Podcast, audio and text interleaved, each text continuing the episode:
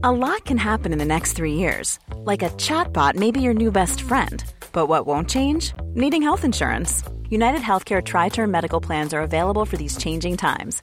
Underwritten by Golden Rule Insurance Company, they offer budget friendly, flexible coverage for people who are in between jobs or missed open enrollment. The plans last nearly three years in some states, with access to a nationwide network of doctors and hospitals. So, for whatever tomorrow brings, United Healthcare Tri Term Medical Plans may be for you. Learn more at uh1.com. The Economist.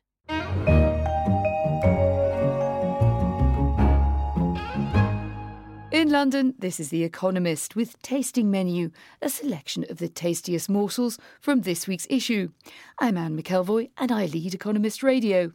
This week, how to determine good jazz from bad, the reason people sleep badly in a new bed, and why central banks might start dropping money from helicopters.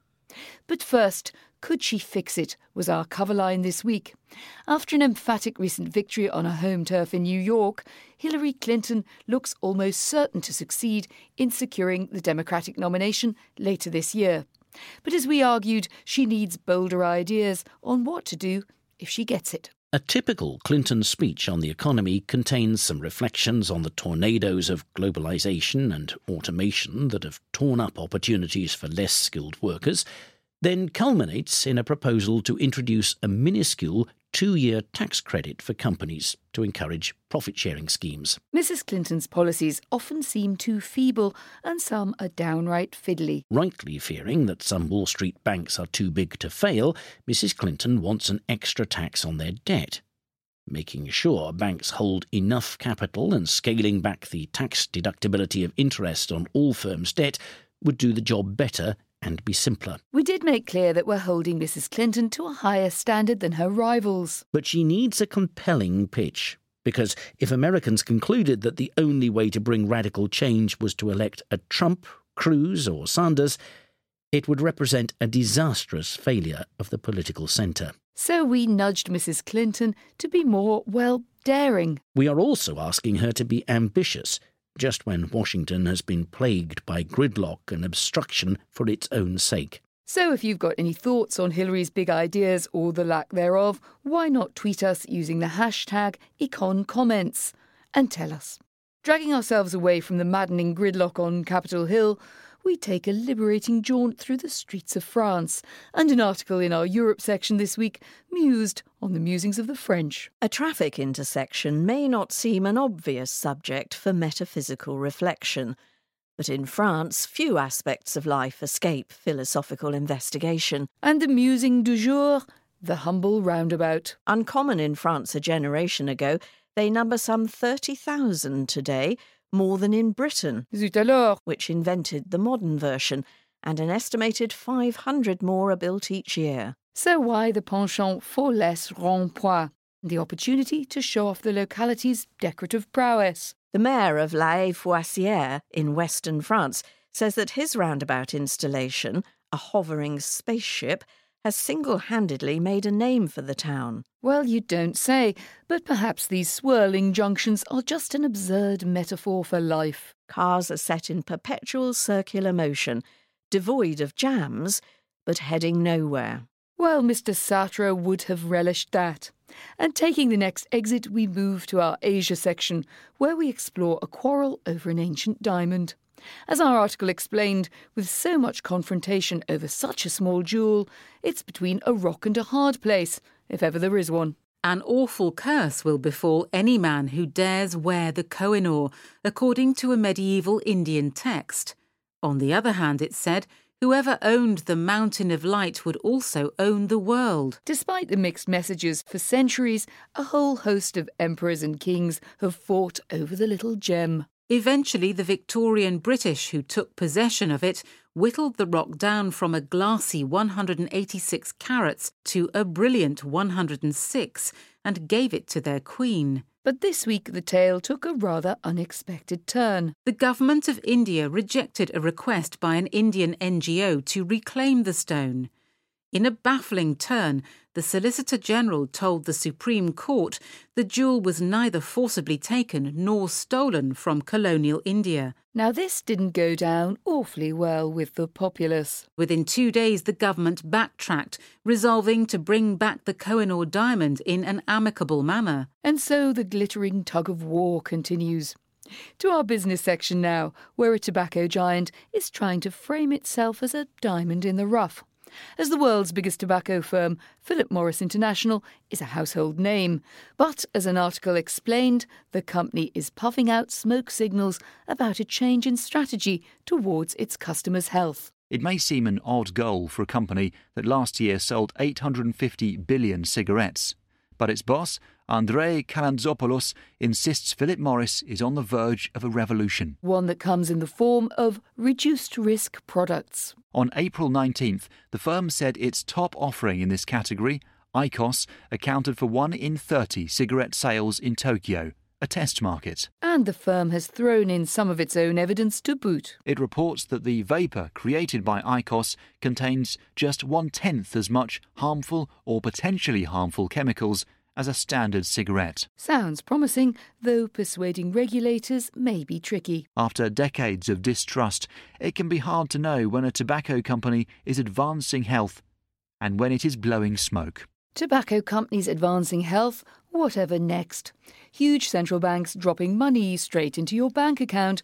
Well, yes, actually. Flipping over to our finance section, our free exchange columnist turned his attention to an evocative new policy being considered to get the world out of a slump. Helicopter money sounds like an item on an expense claim at a hedge fund. In fact, it is shorthand for a daring approach to monetary policy printing money to fund government spending or to give people cash.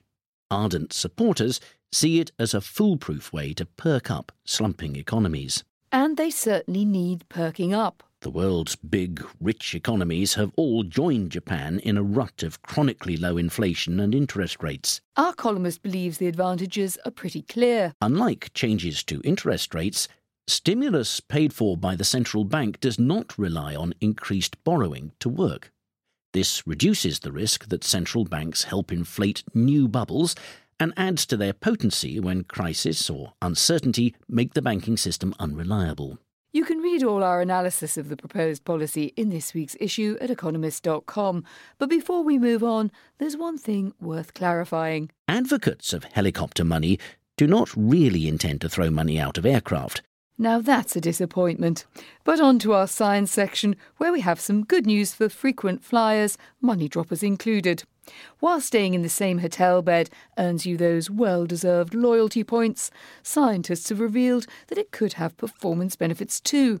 An article explained why a familiar bed gives a good night's sleep.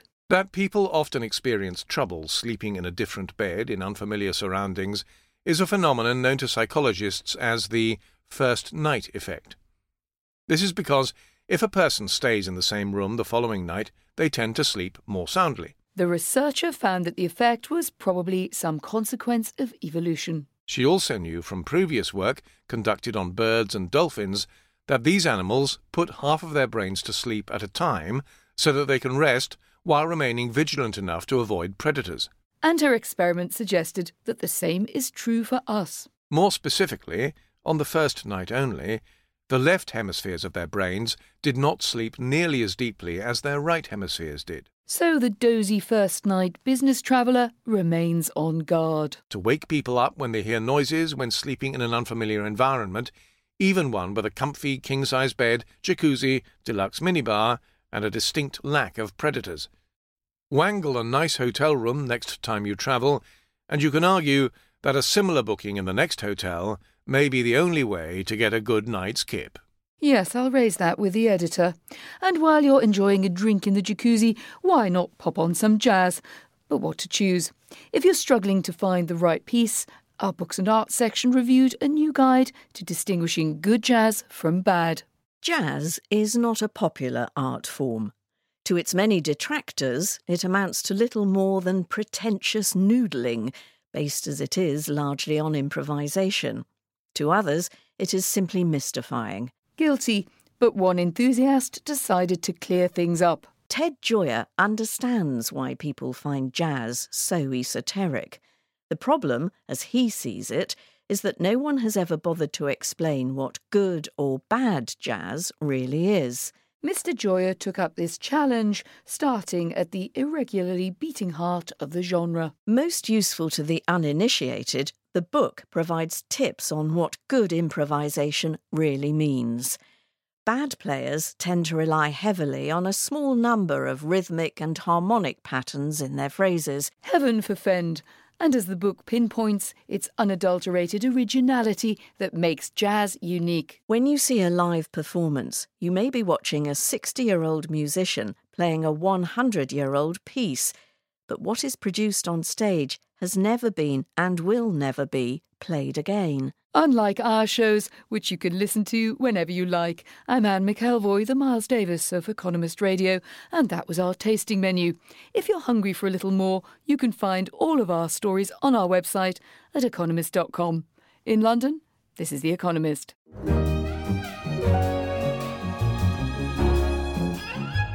The Economist.